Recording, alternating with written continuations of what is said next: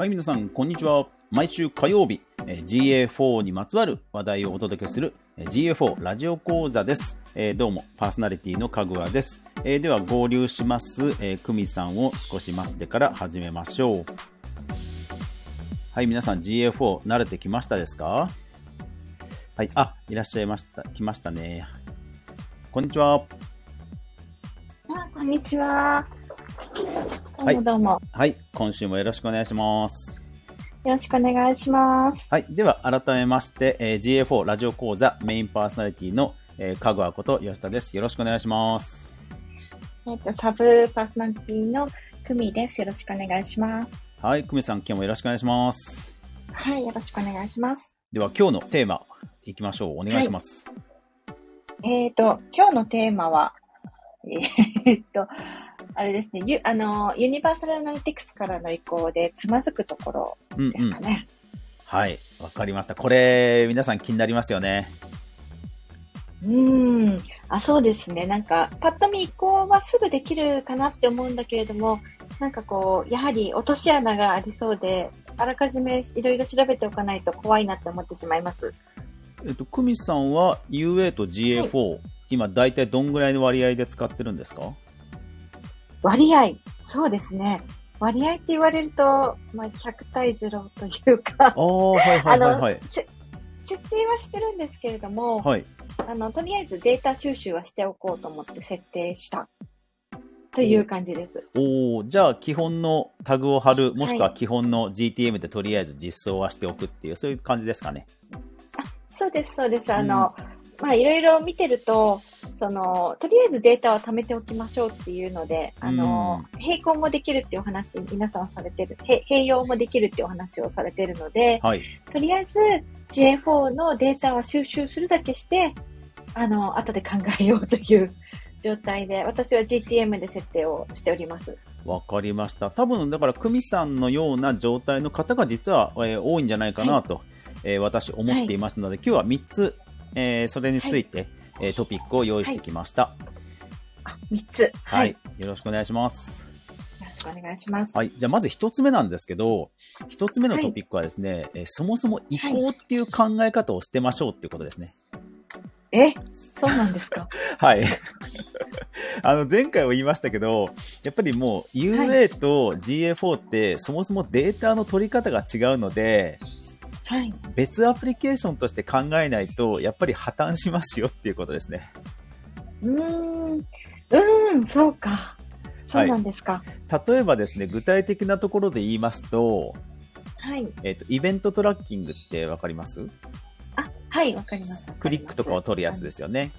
はい。であの、パラメーターを仕込んで。はい、。そうです。で、えっ、と、UA の場合は、イベントトラッキングって、パラメータが3つ、最低3つ必要で、カテゴリーとアクションと、えーラベルかって3つ必要なんですけど、はい UA の場合は、データが、まあ、2つだけあればいいんですよ。データが2つ。はいはい。っていうふうに、そもそももう、必要なデータがそもそも違っちゃうわけですよね。うーん。なる、なるほど。そう。で、同じような、はい。あ、はい。あ、どうぞ。で、えっ、と、その、イベントを、じゃあそもそも置き換えようっていう時に、Google のヘルプの方でも、えーなんかイベントのアクションをイベント名にしましょうっていう話はあるんですけど、書いてあるんですけど、はい。ただ、はじゃあ、カテゴリーとかそのラベルですね。うんそれを実際にそうです。実際にあった分析に使おうとすると、カスタムディメンション化しなくちゃいけないんですよ。カスタムディメンションしなくちゃいけない。はい。はい。なるほど。えっ、と、まず UA の方で イベントを取るときって、はいとりあえずイベントさえ仕込んでおけば、あとは行動メニューのイベントでいろいろクリックして、はい。どんな感じのクリックが多いとか、どの URL が多いとかってわかるじゃないですか。あ、そうですね。うんレポートですぐに見れると。はい。一方で、GA4 の場合は、イベント名は一応取れるんです。すぐにレポート画面に出るんですけど、はい。それ以外のパラメーターですね。そのイベントの中に、えーこういうラベルだよって仕込んである細かなデータ、うんそれは、あの、標準では分析には使えません。うんうんそう、えーどう、どうしたら使えるんですか？で、それを使えるようにするのがカスタムディメンションっていうことなんですあね。、なる、なるほど、カスタムディメンション。まあ、別途箱を用意しておいて、そこにはい。値をあの改めて入れ直さなくちゃいけないっていう処理をする必要があります。ああ、なるほど。つまり、あの、UA は、その、あの、パラメータを設置する段階で、いろいろと設置、あの、設定できるので、すぐにレポートして見れるけれども、あの、GA4 は一手間、もうひもう一手間いるっていうことですかね。そうなんですよ。カスタムディメンション化、一手間加えないと分析には使えないんですね。なるほどう。ーん。それってでもあれですね、分析する人にとっては便利そうな印象がちょっと今あったんですけれども。えっと、一方で、そもそもクリックを取る時点で分析に使いたいからクリックを取ると思うんですよね。うーん、確かにそううん。ですだからね。多分必要な人はまずほとんどおあ設定した時点で多分必要とすることが多いと思うんですよね。うーん、なるほど。そうか。ちょちょっとわかりづらくなったのか。まあ、あの、というか、あの、レポート画面でいざ分析しようと思うと、あれ？せっかく GTM で設設定したのにどこじゃいって感じになるわけですね。ああ、なるほど、なるほど。ちょっとそれは私も、あの、やらなきゃいけない作業っぽいので、あの、今後直面することになりそうですね。はい。で、えっ、と、まだカスタム、で、カスタムディメンションはただ当然上限の個数があります。おうで、それが結構、なんか50、無料版だと50個とか、結構すぐ上限来ちゃうんですよ。ああ、なるほど。それであの、有料版使ってくださいね、みたいな感じになっちゃうんですかね。そうですね。ただまあ、有料版を使ったとしても当然無限ではないので、はい。結構、もともと UA の方でカスタムディメンションを使っちゃっている人は、そもそも足りなくなることになります。ああ、なるほど。えーとあ、えっ、と、公式ヘルプに書いてありますね。えっ、と、イベントスコープのカスタムディメンションは上限50ですね。ああ、50。ユーザースコープは25。あ、なるほど。50って、その、例えばその、何かあのメルマガ配信とかで、そのアクションをせ、アクション設定って言わないのか、今は。それをデータを取って、はいそのカスタムディメンションを設定しないといけない時に、その、結構、その、大規模なプロモーションを何度もやってる企業さんとかだと50ってすぐに足りなくなっちゃう感じですかね。まあ、もともと取ろうとしてる値が多いと、やっぱり50は結構すぐ来ちゃうと思いますよ。ああ、なるほど。うん。ある程度規模やってるところですと、UA の時点でね、カスタムディメンションを使ってるっていうところも多いでしょうから、うんうん。なるほど。コンディメンション。懐かしい響き。はい。なので、えっと、はいそもそも移行をするときに、もう移行するって考えっていうよりは、もう GA4 というのはこういうアプリなので、えーそもそも取るデータを厳選しましょうと、ああ、なるほど。棚卸しをしましょょうと、今まではこういうふうにやっていたけども、えー全く仕様が変わるので、ちょっとゼロから設計し直しましょうっていう方がうまくいってるケースがやっぱり多いですね。ああ、なるほど。確かに、どう、どういう、あの、分析軸が必要になるのかっていうところから、こう一緒に最初から整理し直すっていうはい。ですね。そうですね。コンバージョンの個数はまあ30個あるんですけど、それでもコンバージョン率？はい。コンバージョン率を、えー計測するそのコンバージョン率っていうその指標も最近追加はされたんですけど、はい。それも、えっと30個鳴らしてはい率を出されちゃうので、鳴らしてリストを出されるというのは、あの、あの A というコンバージョン、B というコンバージョン、まるっとひとまとめに率を出されちゃうんですよ。えー、えはい。ー、えー、UA の場合は1個1個出せるんですけど、うん GA4 の場合はいま、まるっと出されちゃうのしかないんですよ。えー、それはとても不便では？あはい、不便です。ですからそもそも、もう移行って考え方してないと、え、これもダメなの、はいこれもダメなの？っていうふうになっちゃうんですよ。ああ、なるほどね。UA を知ってる人ほど多分苦労するんだと思います。ああ、なるほど。ええー、でも、それは困りますね。そうですね。ですから、木田さんも、公式、あの、木田さんの個人のブログで、もう C、CV は、コンバージョンはもう1個しか設定しないようにするのが正解じゃないか、みたいなことを書いてらっしゃいましたね。えー、でも、えー、でも、1個じゃないんですよね。あの、運用してたら、コンバージョンって。設定自体は30個できます。えー、そう、今後、えー、今後そこは改善されるのか、それとも Google はもうそれでいいと思ってるんですかね？うーん、いいと思って、今 今んとこ特になんとも思ってないんじゃないですかね。コンバージョン率の指標も、はいそもそも、はいなんか要望があったから渋々追加された的な印象を僕は感じましたよ。あ、そうなんですうね。ん、だって、Google としてはビッグクエリ、はい。優勝のビッグクエリを使って、細かいところの計算はそっちでやらせてねっていう、また出たビッグクエリ。ええという流れにしたいっていうのが見えますので、なるほど。うん、ですからな、まあ、ない前提で、とにかく考えないとですよね。うーん、なるほどね。もうなんかお手軽レポートツールではなくなってしまってきてるっていうことなんですね。そうですね。ユーザー選別ツール、リマーケティングのリスト作りツールっていう風に考えた方がいいと思います。リマーケティングのリスト作りツールか。ですから、どちらかというと、コンバージョンよりオーディエンスの方が、はあの柔軟ですよ。ああ、なるほど。オーディエンスは確か、えっ、と、50個とか一応上限があるんですけど、なんかもう使わないよっていうオーディエンスは一回アーカイブにして、あの、よはいはけておいて、あの、また上限増やせるんですよ。へえ。あ、アーカイブにしたものは消えるのではなくて、また、あの、で呼び戻せるっていう。そうですねはいですか？あーはいそれは随分親切な。いや、ですからそのリターゲティングに使ってねってことですから。なるほど。な リタゲ広告に使ってねってことですから。るほど。私はまだなんかこう、まだよくわからずデータだけ取ってるっていう感じなんですけれども、調べれば調べるほど、その、このツールをどういうものにしたいっていう Google の気持ちが伝わってくるんですね。そうです。逆にそこをやっぱりしっかりあの本質を見抜かないと、うんやっぱり、うん、うんなんか先進まないですよね。うんただ UA が終わっちゃうから、その次のツールとして GA4 を使おうっていう意識では、はい。もうかなりつまずいちゃうっていうことですね。そうですね。UA のようには分析できませんもん。そもそも分析できないですね。なるほど。わかりました。はい。なので僕自身はあの探索レポートを使って分あのデータを取りますけど、最終的にはやっぱり Excel にダウンロードして、うん。一個一個 CVR 出してます。ああ、なるほど、なるほど。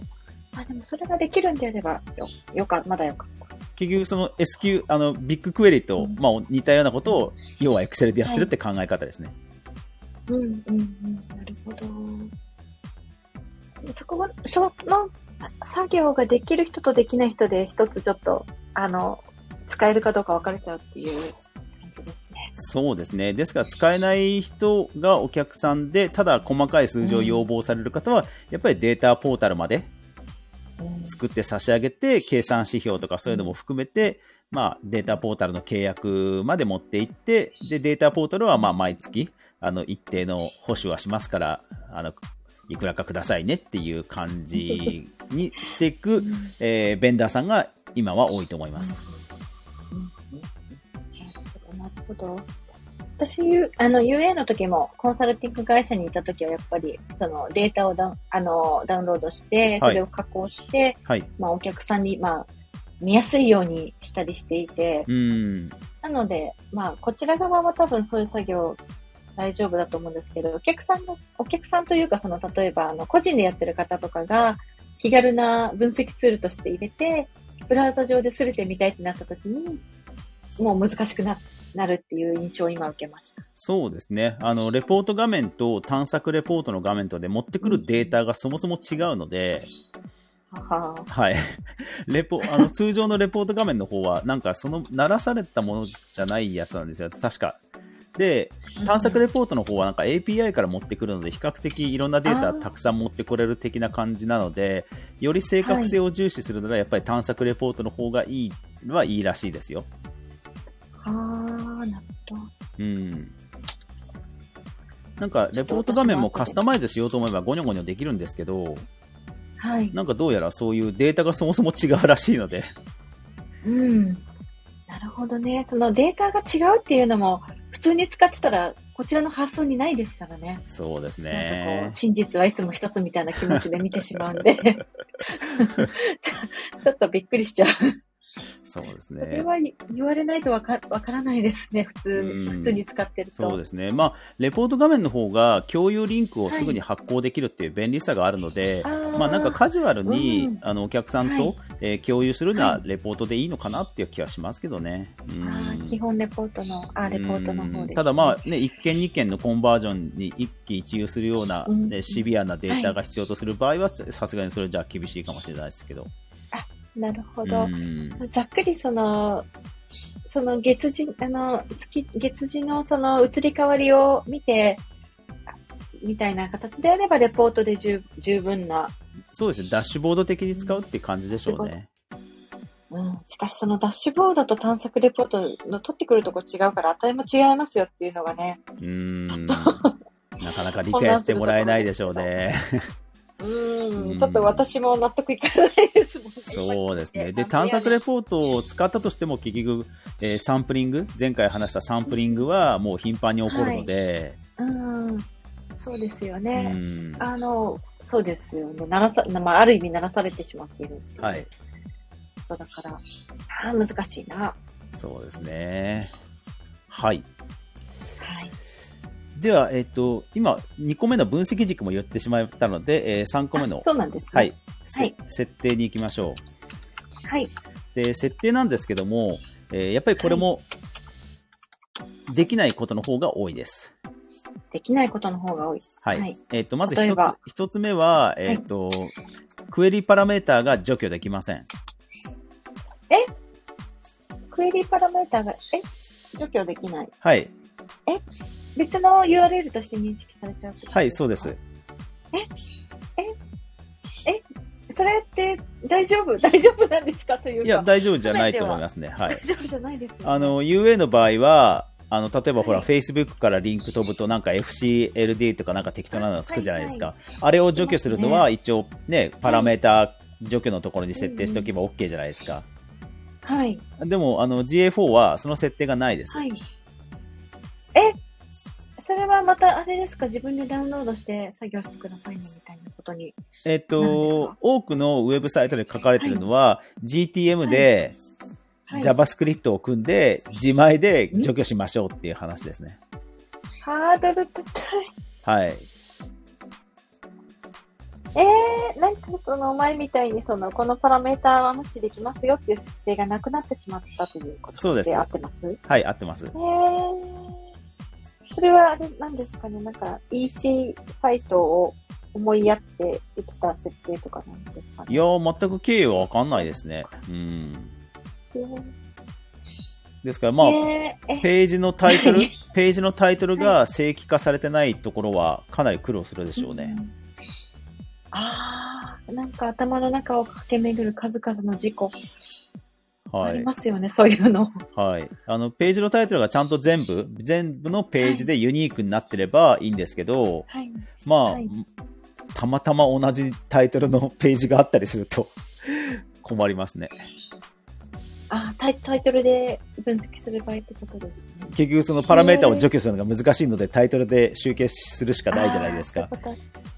あーそういうこと絶対ある、絶対あるな。まあ、そもそもタイトル同じタイトルつけるなっていう話にはなるんでしょうけど、ええええええでも、ありますよね、現実問題、ね。そうですね。ですから、どっちが大変って話にになると思います。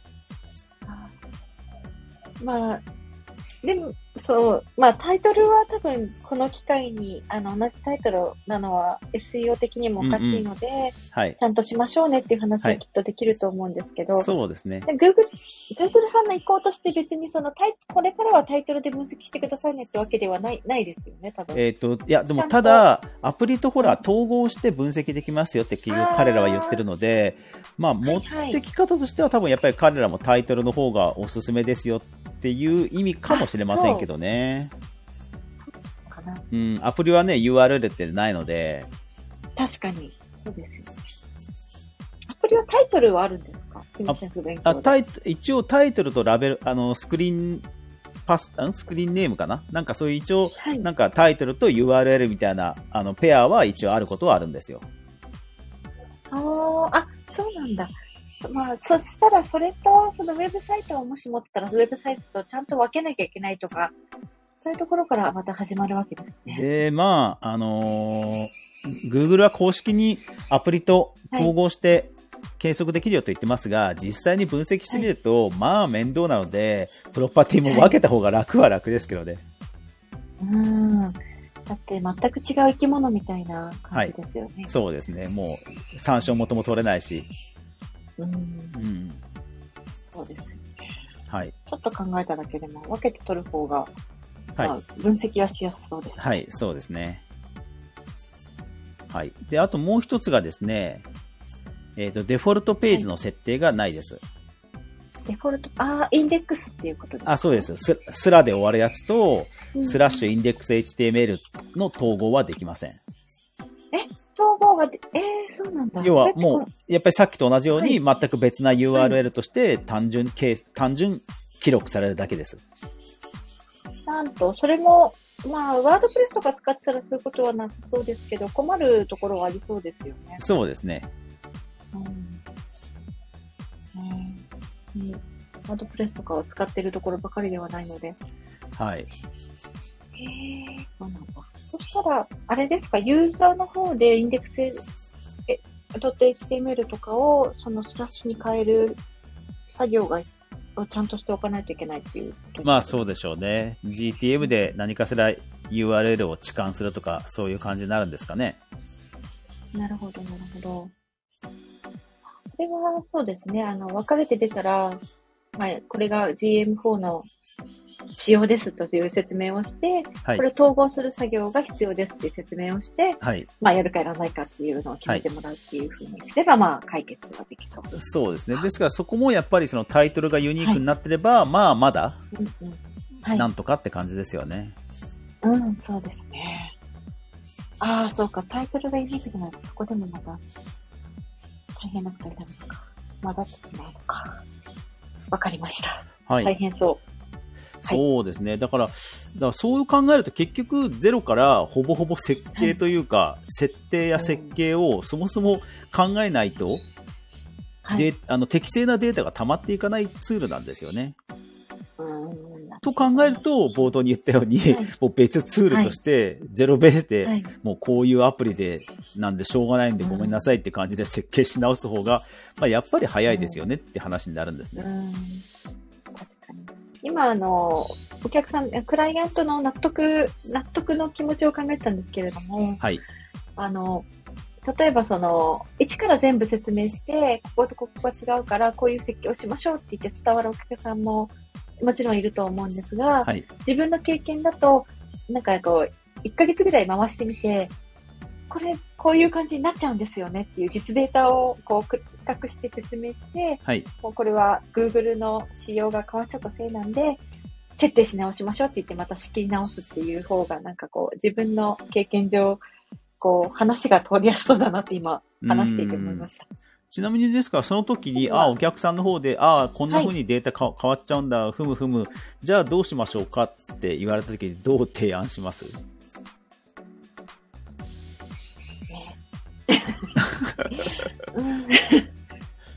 まあ、先ほどあの吉田さんおっしゃったようなできないことができましたっていう話をして、クエリパラメータ除去できません。デフォルトページの設定できないんで、これが別のページとして計測されちゃってます。このようにっていう話をして、そのカスタムディメンションが数も限られているし、あの設定もこういう風になっちゃったので、一からまた設計一緒にやりましょう言って、こう、せあの、提案するっていう形を考えてました。うん、ですから、やっぱり多分データ、最終的にデータポータルで、どの指標とどの表を出しましょうねっていうところになりそうですよね。うーん。お客さん相手にはそうか、そういう風になりますか、ね。お客さんとしては常に、ね、基本的にはデータポータルとか、そのレポートのうん、こういうアウトプットが欲しいっていうところだけ決まれば、多分やり方はお任せするよって感じになると思うので、なるほど、なるほど、なるほど。そのやり方に、今までのやり方ではダメで、新たな作業が発生しますっていうところだけこう、組んでもらって、はい。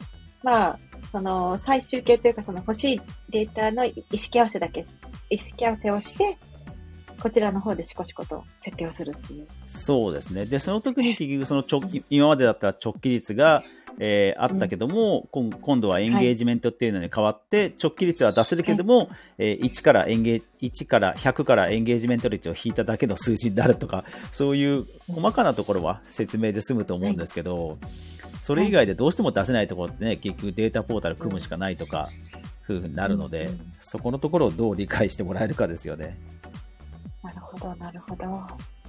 もう、こっちも、こう、話を聞いてるだけで、こう、そんなになんで、え、なんでそんなにできなくなったのってなっちゃい、なっちゃいますもん。そうですね。お客さんはそう思いますよね。そうですね。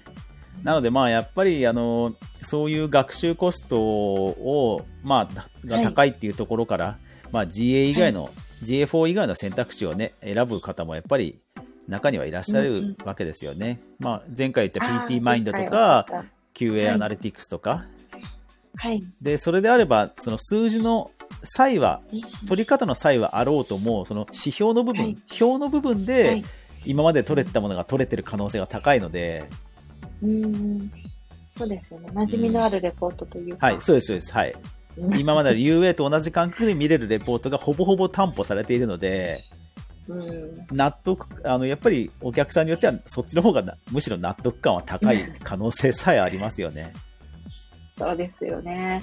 その、ちょっと意識の高い方だったら、こう、そういう既存のその UA は終わってしまうけど、UA ライクのレポートをこれからも出してくれるものを入れつつ、はい。まあ、試験的に GA を入れてみて、はい。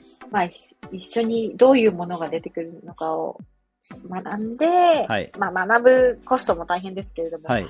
それで、あの、GA4 興味あるよってなったら、まあ、本腰を入れるっていう形でもいいのかもしれないですね。設定だけはしておいて。そうですね。そうですね。やっぱり、そやっぱおそのお客さんにとってはその方がやっぱり優しいは優しいですよね。ううん。なんか選ばせてくれど、どうせ数字が違うならやっぱり選ばせてくれた方がっていう気持ちはまああるでしょうね。はい。う。うんん。そうですよね。まあ、本来はそれを Google にも望んでいたと思うんですけれども、うん、まあね、UA がだからううん、UA が噛みみすぎましたよね、なんかね。んそう、そうですね。私、あの、分析や、あの、昔話になっちゃうんですけど、分析やったの10年、会社で分析を打ったのが10はい年以上前なので、その頃は他にも、あの、ありましたもんね、分析ツールがね。そうですね。うん。バーチンとかも懐かしい、はい、あの、吸収されてしまった。うんですね。で、ちなみに、えっと、PT マインドも一応なんか無料から始められる感じで、はい。そうですね。えっと、PT マインドも一応は、なんか、コンバージョンも3個までできるとか、多分うんうん 3000PV か。3000PV っていう上限はありますけど、はい。全然お試しできますね。あ、あ、そうそう、あの、前回、あの、紹介していただいて、PT エンジンインサイトとか、あ、PT エンジン、あのーはい、そうです。そはい。はい。拝見して、その P、PV が少なければ、はい。まあ、使えるっていうような感じです。そうですね。で、まあ、ワードプレス使ってるところであれば、もう QA アナリティクスっていうのがあるので、まあ、それも一定数超えたら重量課金ですけど、とはいえ、多分数千円っていう話なので、なるほど。だからまあ、これから育てていくっていう、はい、はい。サイトであれば、うんこういうのを併用しても、まあ、そんなにリスクというか、負担はないという。あそうですね。だから一定期間、1週間なり1週間、ぜもう本当に GA4 と PT エンジンと QA アナリティクスは全部入れて、1週間入れてみて、アウトプットで比較するっていうのは、まあ全然ありだと思いますね。あ、なるほど、なるほど。そうですね。まだ UA が生きているうちに、いや、こういうのを提案しないと UA が終わってからでは、うん。そうですね。そうですね。GA はとにかく、GA4 はとにかく、もう UA に近いような、ね、基本的なレポートでさえカスタムしなきゃいけないので、だから本当に移行ではないんですよね。もう新規に GA4 っていうなんかデータベース寄りのアクセス解析ツールを入れなきゃいけないっていう風にマインドを、うん、切り替えないとなんですよね。なるほど。よくわかりました。はい。はい。よ。では、まあ、なんとなくじゃあ移行のこう提案の、はい。えー姿とか見えてきましたでしょうか？そう。そうですね。今回もやはりその移行に際してせ、まあ、設定が大変だよっていうのはもちろんあるんですけれども、移行、移行っていうことではないんだよっていうところから、あの、納得していただくっていうところがハードルなんだなっていう、あの、感想です。はい、そうですね。もう本当その通りでございます。僕もだから今、苦戦しながら、いろんなこうレポートを作って、まあ分析の切り口を探しているとこです。なるほど。勉強になりました。はい、ありがとうございました。えーこの番組ではです、この番組ではですね、えー皆様から皆様からのご質問やご要望などもえー受け付けております。スタンド FM のレター機能を使って、えー匿名でも構いませんので、ぜひぜひお気軽にご意見いただけると嬉しいです。よろしくお願いします。はい。というわけで、えー今日も皆さんありがとうございました。久美さんありがとうございました。あ、ありがとうございました。はい。それでは皆さん、さようなら。さようなら。